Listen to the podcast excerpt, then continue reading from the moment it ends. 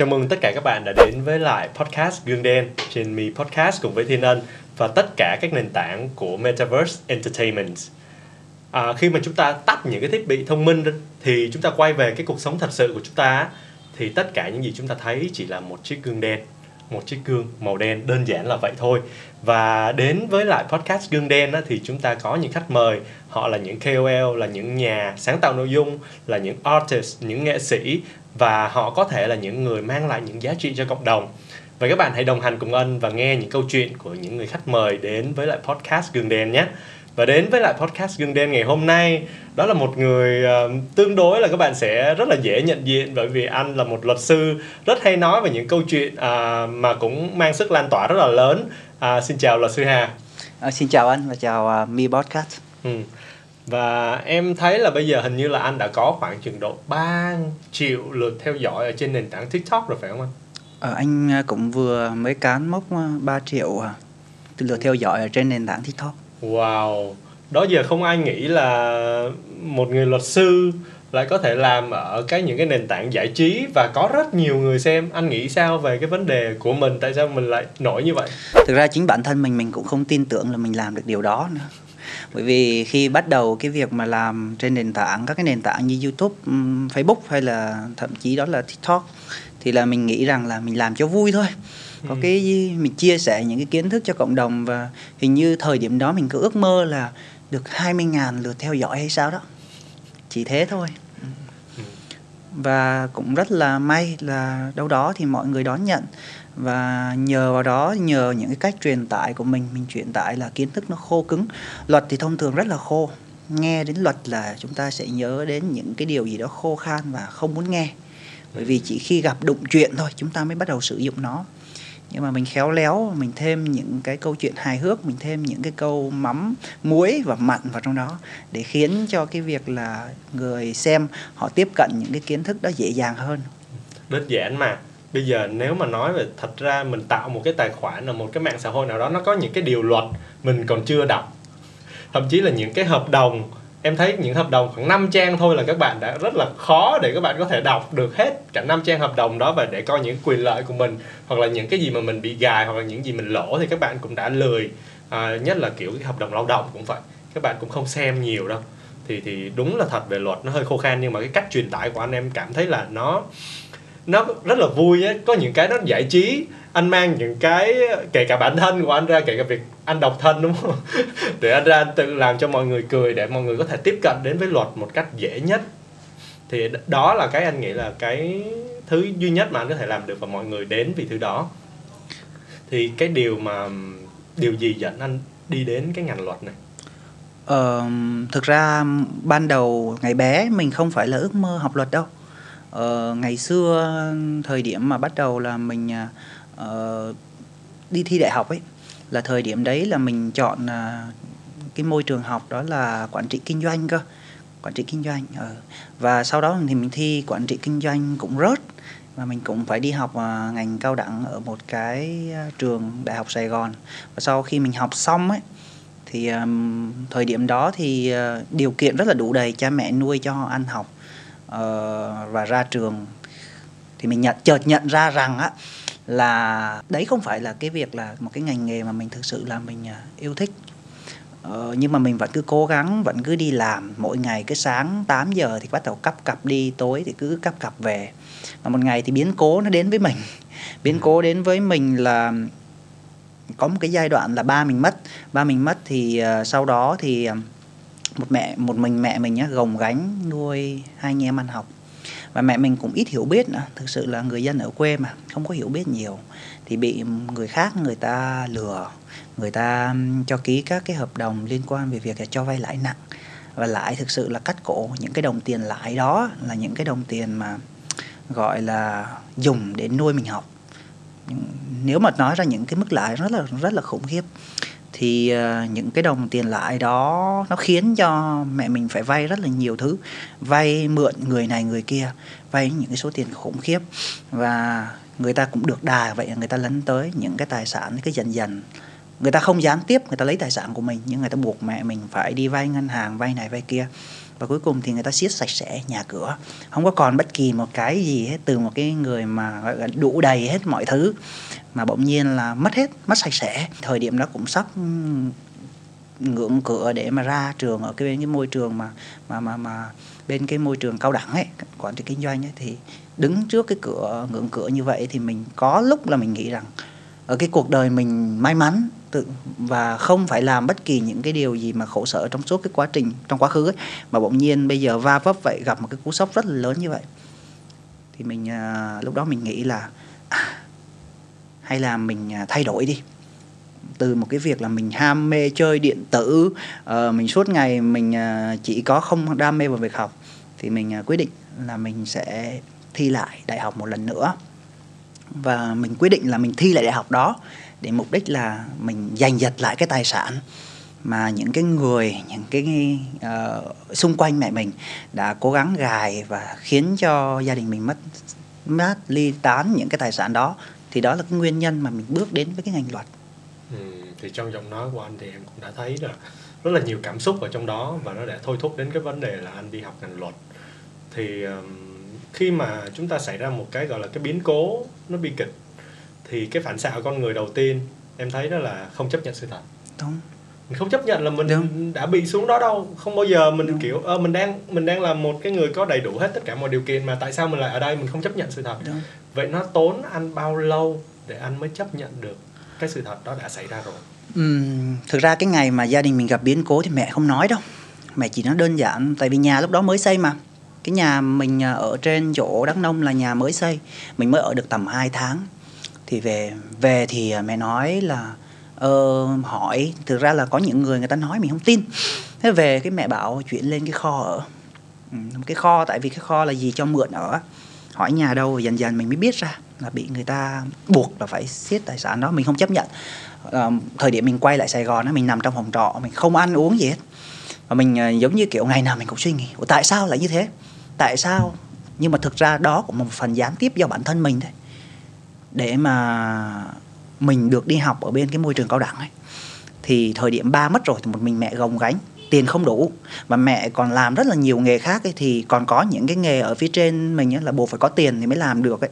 Như mấy cái nghề liên quan về sản xuất gỗ rồi gì đấy thì, thì phải có tiền, và mẹ thì thực ra là ít hiểu biết mà mà lại còn phải vay mượn nhiều thì đâu có thể nào gồng gánh được. Và với số lãi mà khủng khiếp đi, ví dụ như bạn ký đi là cho vay mười triệu, đâu tuần sau lấy đâu ba mươi triệu, có nghĩa là tiền núi thì cũng lỡ, chứ huống gì chỉ là những cái người nông dân ở trên quê sống bằng những cái hạt cà phê đó. Kể cả như đủ đầy lắm, đại gia lắm thì rồi cũng sẽ bớt bát hết, mà mình không chấp nhận điều đó đâu.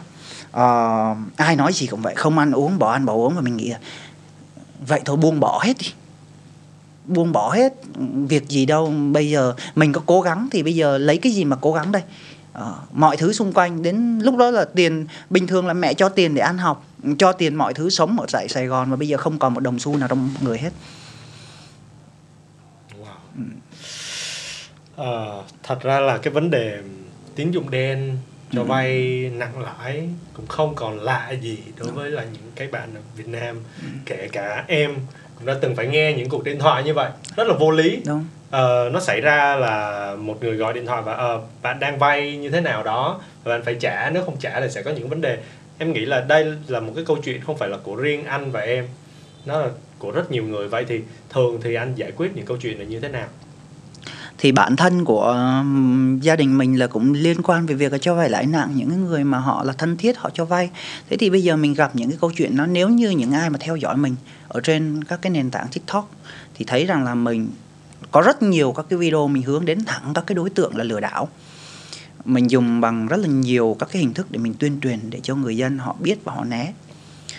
Còn gặp các cái trường hợp như vậy thì hiện tại như là mình cũng có trong một cái cộng đồng là của bạn Hiếu pê xê đó, thì tụi mình là có một cái cộng đồng chống lừa đảo. Thì tụi mình tuyên truyền cho những cái người dân họ biết những cái loại hình đó. Và đâu đó sức người thì nó có hạn, nhỏ bé lắm, nhưng mà mình giúp đỡ những người dân, cho họ là cái hướng, cái phương cách để họ trình báo cho cơ quan chức năng để họ giải quyết. Chứ còn sức người có hạn, mình lúc này đa phần những cái trường hợp mà dính đến cái đó ấy, thì gần như là mất mát tiền bạc rồi.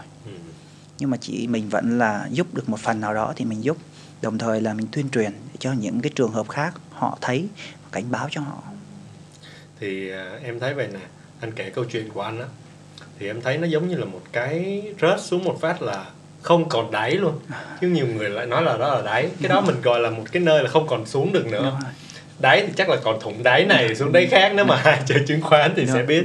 Nhưng mà nó không còn là đáy nữa. Thì em cảm nhận cái hình ảnh nó giống như là một cái lò xo, nó bị nén xuống hết cỡ. Nếu mà chúng ta nhìn ở một cái điểm tích cực đi, thì nếu mà chúng ta lợi dụng cái sức bật của nó bằng cái cái sự giống như là cái cái cái sự bất bình của anh đối với lại những cái người đó, nó làm cho anh thôi thúc anh học luật nó tốt hơn, và nó làm cho một cái gọi là cái động lực đó là nó bật cái lò xo đó, là các bạn sẽ sử dụng được một cái lực rất là mạnh. Nhưng thường thì những cái người mà làm được điều đó nó chỉ nằm tầm khoảng năm phần trăm thôi, còn lại là mọi người nó giống như là một cái hố đen, nó hút mọi người vào đó, nó hút mọi người à, mọi người không chấp nhận sự thật, mọi người sẽ lao vào những cái um, trò chơi hoặc là những cái cuộc um, vui mà quên đi cái cái cái um, lý do để mình sinh sống. Thì đối với anh á, thì anh cảm nhận nó như thế nào? Ừ.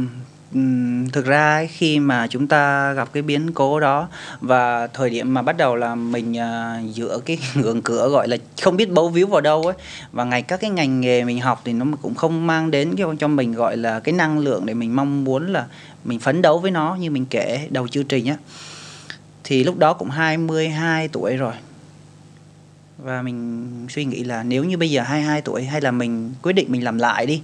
Mình làm lại đi, biết đâu năm ba mươi hai tuổi mình còn vui vẻ. Mình cứ làm thử đi, thất bại đâu có sao đâu. Bởi vì thực ra thì mình còn cái gì đâu mà mất, chả còn cái gì cả. Và mình là cái động lực duy nhất của gia đình rồi, gần như là cái trụ cột rồi. Nếu như mình không cố gắng thì xã hội lại tiếp tục đè mình xuống thôi. Đúng kiểu mà cái câu trend là từ đáy xã hội đi lên ấy, thì mình cũng là từ đáy của xã hội mới đi lên đấy. Thì trong cái lúc đó thì mình quyết định là thôi, ta thi lại đại học, lại ôn lại như một cái sĩ tử. Nếu như các bạn mười tám tuổi các bạn ra bắt đầu ôn thi đại học, thì mình hai mươi hai, hai mươi ba, gần hai mươi ba tuổi bắt đầu mình mới phải ôn lại đại học, ôn lại toàn bộ. Người ta là học văn bằng hai, nhưng mà mình thì không có cái cơ hội học văn bằng hai, mình buộc phải thi lại. Đấy, thi lại rồi, rồi rồi rồi rồi cứ như thế mình bước từng bước ra một, dò từng bước một. Tức là trước đó ấy, thì cha mẹ nuôi, nhưng mà bây giờ mình sẽ phải đối diện với cái bài học, cái bài toán đó là lấy đâu ra tiền để học. Thì mình sợ lắm, tại vì là đi làm trước đó, đi làm thêm lúc mà ra trường thì nghề nghiệp không đến đâu hết, đâu có tiền đâu, dư giả đâu. Thì mình cứ dò dẫm từng bước một. Lúc đầu thì cứ cố gắng học đậu đại học đi rồi tính tiếp. Thì mình cố gắng mình thi, nhưng mà đời không như mơ đâu. Thi đậu rớt đại học. Năm hai không một ba thì mình rớt đại học luật thành phố Hồ Chí Minh. Và nhưng mà thiếu điểm, nhưng mà may mắn là mình xét nguyện vọng hai thì vẫn đậu vào được khoa luật của đại học mở. Thì khi mình đậu vào ấy thì thực ra là khi mà chúng ta cố gắng ấy, giống như cái năng lượng của vũ trụ ấy, nó sẽ giúp chúng ta vậy đó. Mình đậu đại học thì may mắn sao thì lại có một cái suất gọi là học bổng dành cho sinh viên đặc biệt khó khăn ấy. Ừ. thì, thì, thì đầu vào mình có một ít học bổng đó, là giảm bớt được học phí. Và sau đó thì uh, đi làm thêm, uh, làm bất kể mọi nghề nghiệp gì mà ngày xưa không biết làm thì bây giờ làm được tuốt. Từ cái việc là có thể là đi làm nhà hàng tiệc cưới, đi phục vụ các cái quán mà trong đầm sen ấy, hàng hàng dịp lễ bình thường là trước đó mình sung sướng thì mình đi đầm sen, mình nhìn các bạn, mình nhìn các bạn phục vụ, các bạn phục vụ mình ăn cơm. Còn thời điểm đó mình phải cầm hộp cơm lên, phải bới từng hộp cơm và chạy chạy xô lúc mà những dịp dịp lễ, lễ Tết đấy để kịp phát cơm đó.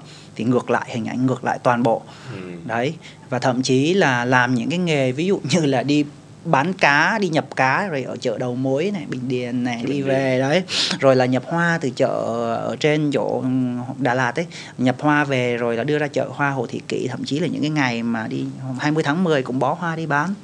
Và như cái ngày mà đi qua đây để mà ngồi nói chuyện với anh ấy, là mình đi qua con đường Đồng Đen ấy, mình cũng nhìn thấy cái hình ảnh là những cái quán bánh canh cá lóc ngày ngày ngày, ngày xưa, bánh quán bánh canh cua ấy, ngày xưa mình làm bảo vệ. Đấy, hay là thậm chí là đi mỗi lần mà đi qua đường Cộng Hòa thì thì thì đấy là cái hình ảnh là uh, ngày xưa chân yếu tay mềm mà được cả tuổi thơ, có làm cái gì nặng nhọc đâu, nhưng mà lương cao. Đó có một cái nghề là buổi tối khi mà mọi người đã ngủ ấy thì có những cái công nhân họ đi, họ sẽ cày cái đường lên để họ làm lại đường ấy, thì cầm những cái xà beng rất là to này, chọc xuống để hất lên từng cái cái cái cái, cái cục nhựa đường lên á. Thì vì là cả tuổi thơ có làm cái gì đâu, làm không quen, làm tay chân nó túa máu hết, tùm lum hết. Thế là đi làm đâu kiếm được năm trăm nghìn, nhưng mà về tiền chữa thuốc men, đấy là những cái kỷ niệm mà khủng khiếp. Đấy, nhưng mà nhờ những cái việc đó thì mình cố gắng, mình cố gắng học thật tốt để giành giật lại được những cái học bổng này, hay là mình nghiên cứu những cái công trình khoa học.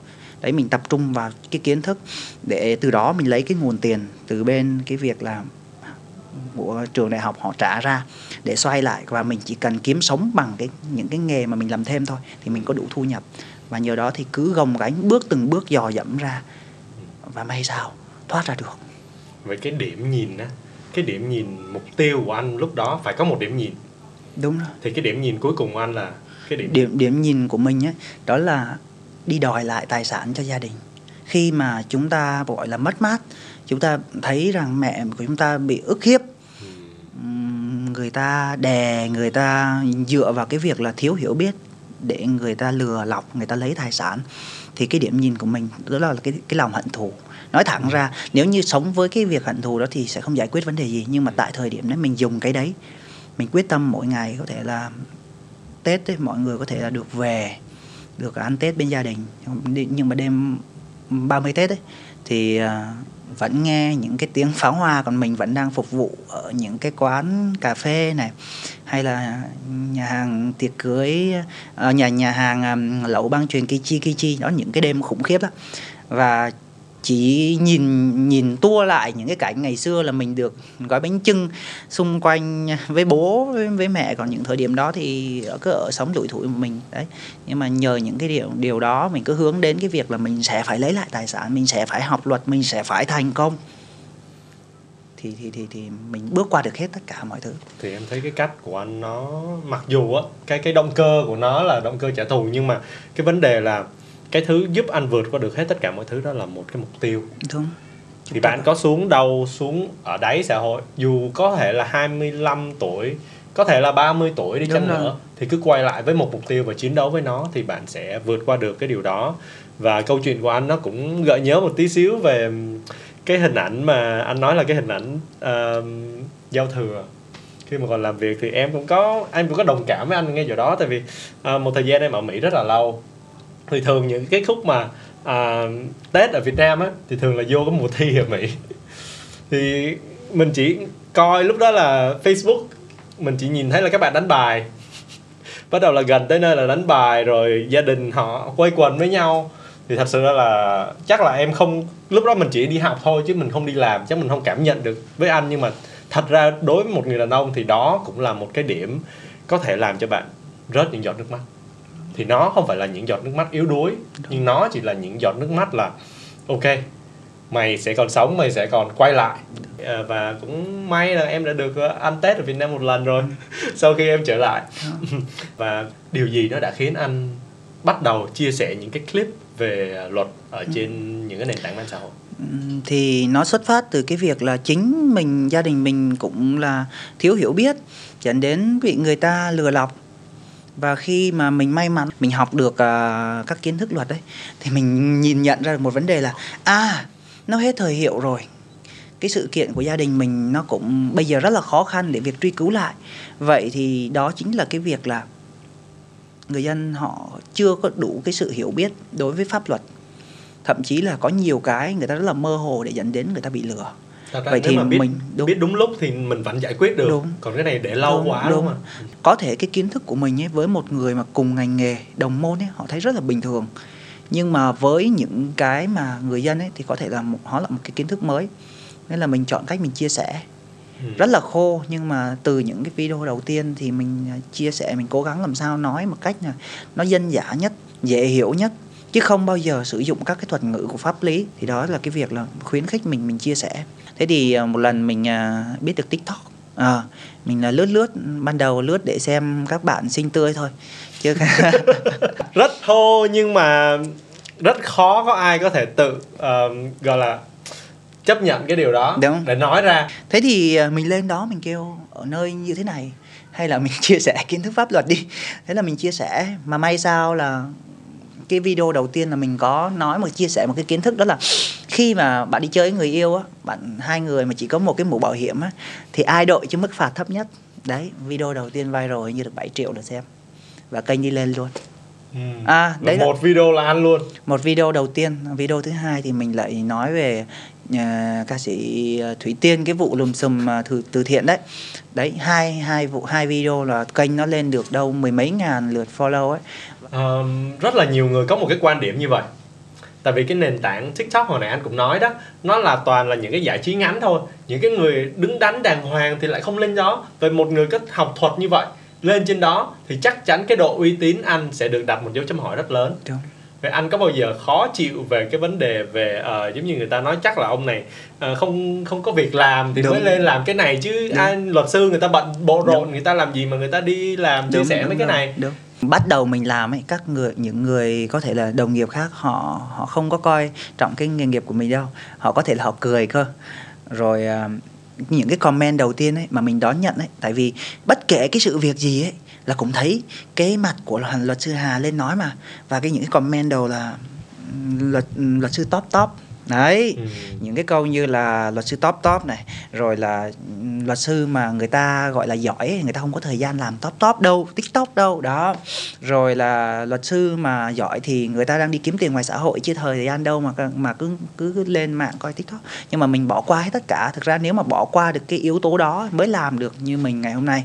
Còn nếu mà sống với những cái bình luận, những cái tiêu cực ấy, mà chúng ta hấp thụ tất cả những cái tiêu cực đó vào ấy, thì mình sẽ không bao giờ mình tiếp tục được. Bởi vì cái trên cái mạng xã hội ấy, khi mà họ thành một cái một cái nhóm người ấy, mà khi mà giống như là trở thành những người không thích mình ấy, thì mình làm bất kỳ những cái gì thì họ cũng sẽ không thích mình, kể cả mình làm có tốt đẹp.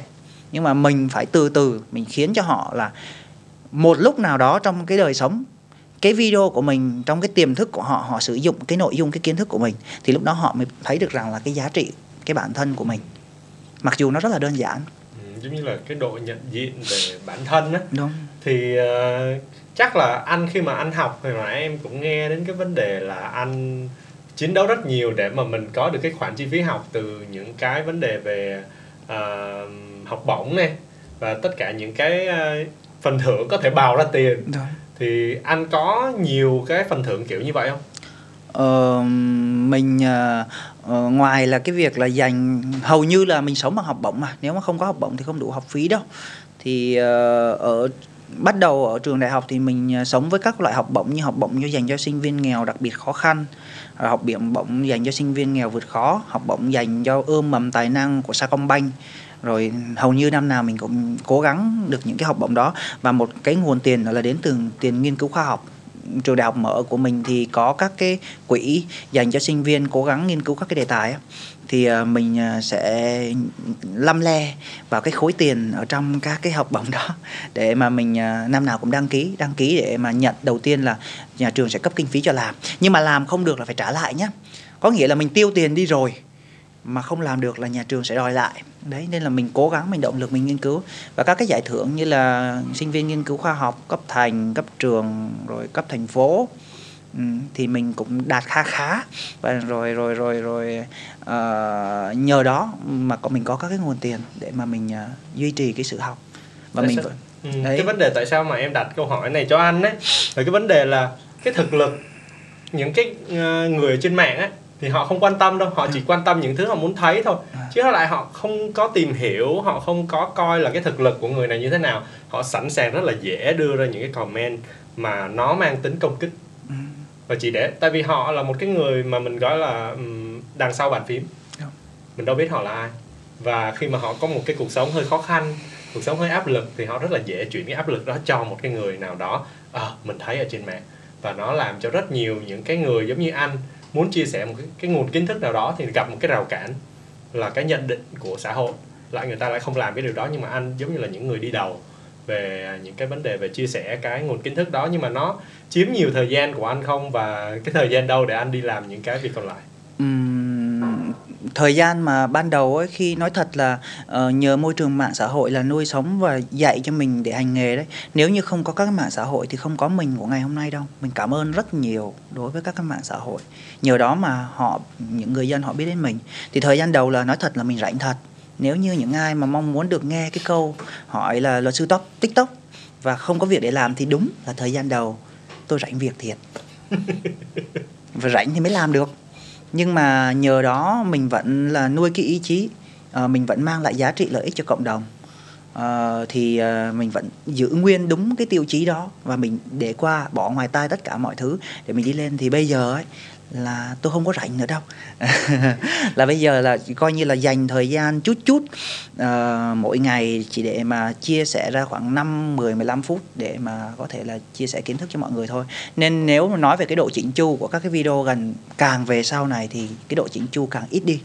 Còn ngày xưa thì rất là đầu tư, làm rất là bài bản, uh, các cái hiệu ứng rất là nhiều.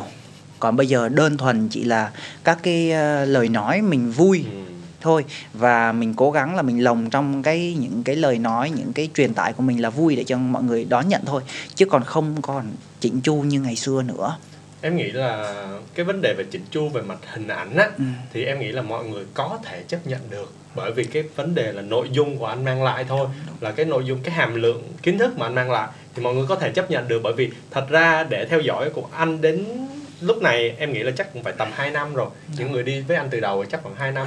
Người ta đã hiểu được cái vấn đề rồi. Đúng. Chứ người ta còn không có giống như bị hào nhoáng bởi những cái hiệu ứng ban đầu đâu. Đúng. Thì em nghĩ là anh nên yên tâm với vấn đề này. Đúng. Không sao cả. Và cái vấn đề mà khi mà ban đầu anh rảnh á thì anh làm việc này. Ừ. Nhưng mà sau này khi mà cái độ nhận diện mình đã quá là tốt như vậy rồi á, thì em nghĩ là anh đã không nhận không ít những cuộc điện thoại. Đúng. Và nhờ giúp đỡ, đúng, nhờ công việc thì lúc này thì chắc chắn là không còn bận nữa.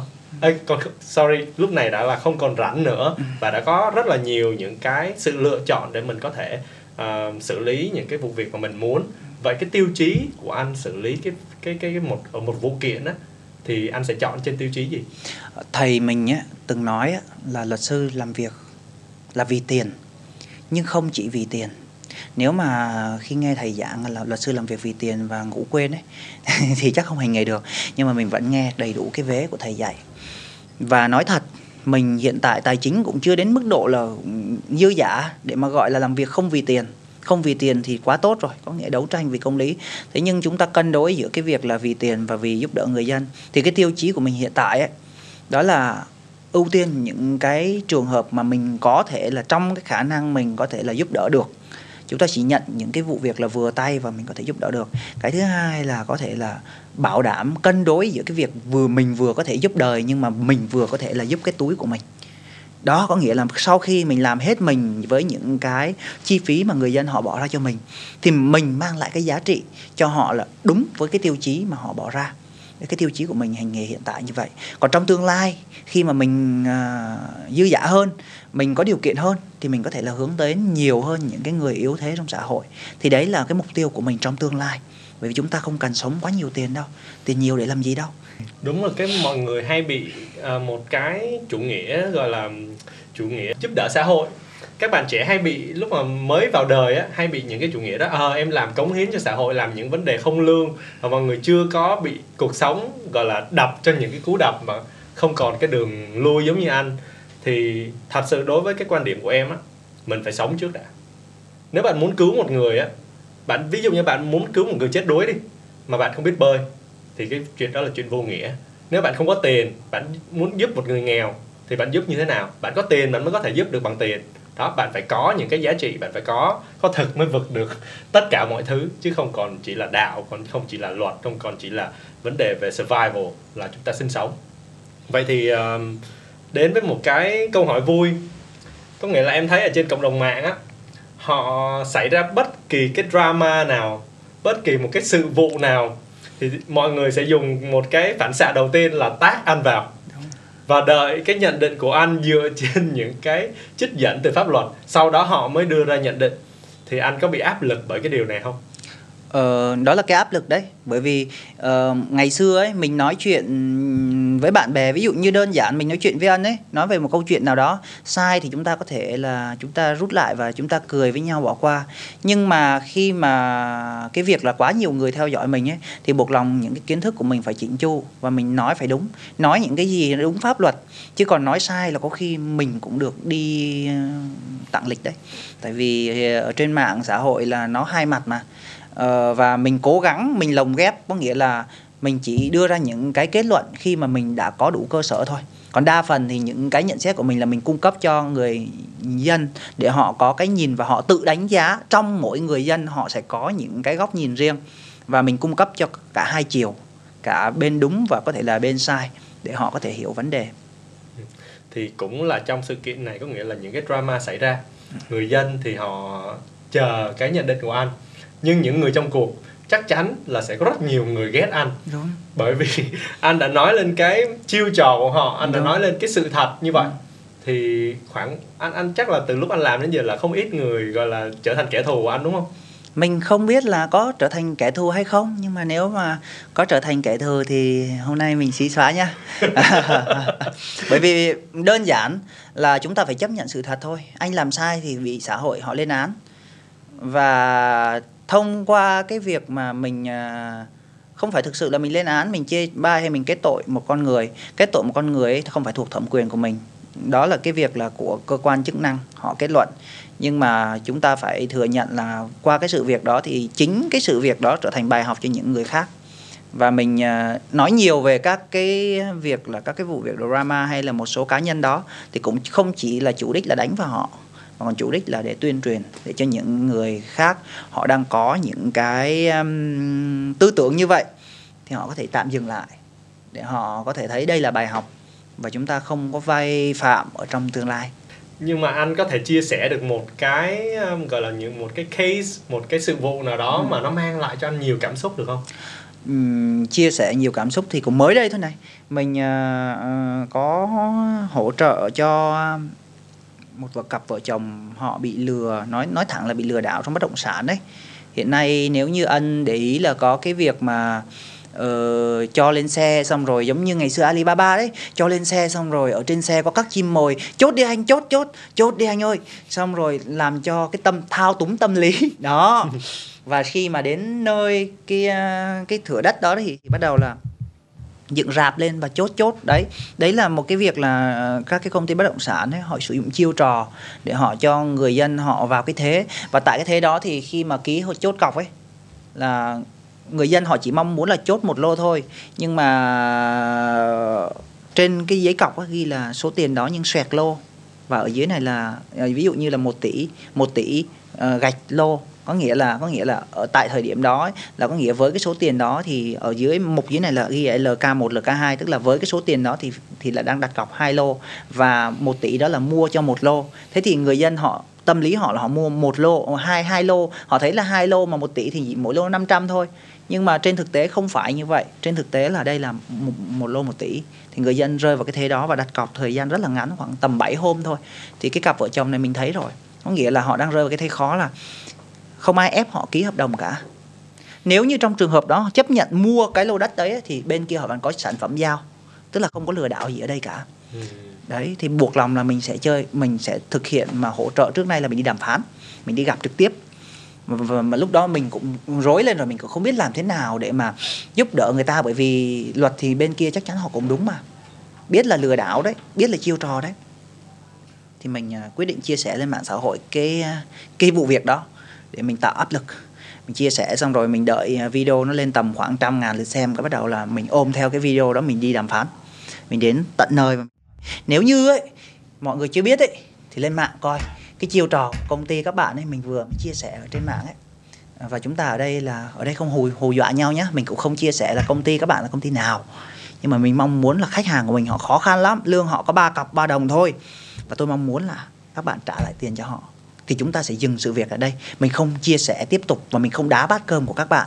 Nhưng nếu à, các bạn à, chúng ta không trả lại tiền thì chẳng hạn, thì sẽ có những cái việc là mình sẽ tiếp tục đi đến con đường này đến cùng. Và chắc chắn là cái chiêu trò này, bạn cứ nghĩ đi, mới một tiếng đồng hồ một trăm ngàn lượt xem đi, thì cái video này sẽ còn viral đến cỡ nào nữa. Đấy, mình không công bố công ty nhé. Nếu mà công bố công ty nào là, là chắc chắn là nghề nghiệp của mình là toi đấy, người ta kiện mình nhé. Nhưng mà mình chỉ là đánh bóng gió như vậy thôi. Và may sao người ta sợ, người ta trả lại tiền cho khách mình thật. Nó cũng không phải là cái cây nào mình làm như vậy cũng thành công cả. Mình hỗ trợ rất nhiều. Thực ra trước nay cũng phải mười mấy vụ kiểu đấy, và đúng một cái chiều như thế đấy. Nhưng mà thành công thì cũng ít. Nhưng mà đấy là những, một lần thành công thì mình cũng vỡ hòa là à, ít nhất là cái chặng đường làm TikTok của mình, chặng đường ông luật sư TikTok đã thành công. Là thành công là người ta thấy cái mặt mình, và người ta nhờ cái việc đó mà mà mà mà nó giúp ích lại cho mình trong cái quá trình đàm phán. Là cái lời nói của mình, mặc dù là vấn đề về pháp luật thì chúng ta không có sức nặng, nhưng mà chúng ta có sức nặng về truyền thông. Đúng. Đấy không phải là, mà thực ra cũng không phải không đúng mà gọi là chúng ta dùng truyền thông để chúng ta tấn công ai cả. Nhưng đấy là cái việc là chúng ta đang chọn cách chia sẻ và họ tự họ sợ thôi. Chứ mình đâu có hù dọa ai. Đấy. Và một câu hỏi em nghĩ là chắc là anh nhận được khá là nhiều, nhưng mà em cũng đứng lên cho khán giả của bên em cũng muốn biết, đó là thu nhập anh đến từ TikTok là bao nhiêu anh nhỉ? Thu nhập anh đến từ TikTok là không đồng. Anh không có gì từ TikTok cả. TikTok, uh, uh, những người khác ấy, nếu như mọi người theo dõi kênh TikTok ấy, thì sẽ thấy là họ có video quảng cáo, họ có các cái gắn cái này cái kia. Nhưng mình thì mình không dám quảng cáo cái gì cả. Bởi vì khi mà mình gây thù chuốc oán rất nhiều người thì chỉ cần mình sơ sẩy một cái thôi, chắc là người ta lại đạp mình xuống dưới tít ở xã hội, dưới đáy cũng không đi lên nổi đâu. Nói thật, và mình không có kiểm soát được tất cả những cái thứ gì mình quảng cáo liệu nó có đúng hay không. Trước nay mình có có nhận một cây quảng cáo duy nhất, đó là quảng cáo cho ngân hàng em bê Bank. Mà cái đấy mình tin tưởng là tại vì ngân hàng chắc không không chỉ mở thẻ thôi mà. Đấy, còn không dám không dám mà quảng cáo thì mình không có thu nhập từ TikTok, và cũng các bạn cũng biết là TikTok cũng không trả tiền từ lượt view. Nhưng mà cái nhờ TikTok hoặc là nhờ các cái mạng xã hội thì mình có thu nhập là từ khách hàng họ tin tưởng, họ tìm kiếm đến mình. Và những cái đấy thì không đong đếm bằng cái giá trị là bao nhiêu một tháng được. À, vui thì có nhiều khách hàng thì mình sống qua tháng, còn có lúc buồn thì không có khách hàng thì không có đồng nào. Thì bây giờ đi một câu cuối của em dành cho anh là rất là nhiều bạn trẻ, kể cả những người cũng đã trưởng thành rồi, họ cũng tiếp cận lên nền tảng, ví dụ như là nền tảng TikTok, để họ tìm kiếm những cái nguồn kiến thức để họ có thể học được. Nhưng mà ngoài anh ra thì còn rất nhiều người, họ cũng nói họ là luật sư, họ cũng nói họ là chuyên gia, và họ chia sẻ những cái cái cái nguồn kiến thức mà mình phải nói được là nó có thể không đúng. Vậy thì làm sao để chúng ta biết được là nguồn kiến thức nào là nguồn kiến thức chúng ta nên nghe, ừ. hoặc là nguồn kiến thức nào là nguồn kiến thức rác? Chúng ta không thể nào cấm những người khác họ tự do ngôn luận, nhưng mà một con người họ mang lại giá trị ấy, là nó trường tồn với thời gian. Nếu như mà những người mà chụp giật ấy, họ chỉ thoáng qua bởi vài cái video cố gắng tạo drama ấy, thì họ không bao giờ tồn tại được. Nếu như mà anh thấy đấy, rất nhiều người uh, ở trên mạng sống bằng cách giống như là xây dựng các drama dìm người miền Trung đó. Wow. Nếu mà anh thấy nổi bật không, nó có nghĩa là video rất nhiều nhưng mà nhận lại không có ai người ta chấp nhận, người ta xem lâu dài, người ta đón nhận bằng cách là người ta chửi bới là nhiều. Đấy thì cũng vậy thôi, một người mà họ chia sẻ kiến thức đúng cho bạn ấy, thì bạn coi một video có thể là sai, hai video có thể là sai, nhưng đến video thứ ba là bạn biết là nó sai rồi, đã áp dụng ra ngoài ở đời thực này nó không có đúng, hoàn toàn không có đúng, thì bạn tự bạn sẽ đào thải kiến thức đó đi. Và một con người ví dụ như họ là chuyên gia, họ chia sẻ lần nào cũng đúng hết và bạn áp dụng được ra đời thực thì đó là người đúng. Thì bạn phải tự cái nhận thức của các bạn tự nhận thức của các bạn tự uh, tiếp nhận các kiến thức đó thôi, chứ không có bất kỳ một cái mô típ nào mà nhìn nhận rằng là uh, người ta bảo là đừng có nhìn mặt bắt hình dong. Nhiều người mặt người ta xấu xấu như mặt mình vậy này, nhưng mà mình tốt đấy. Chứ còn nhiều người thì, thì mặt mặt người ta cũng đẹp nhưng mà người ta cũng chưa chắc chia sẻ kiến thức tốt đâu. Rất là cảm ơn cái lời gọi là gợi ý để các bạn có thể lọc được thông tin ở trên những cái nền tảng mạng xã hội, và nhất là TikTok, một là cái nền tảng à, mạng xã hội giải trí nhanh.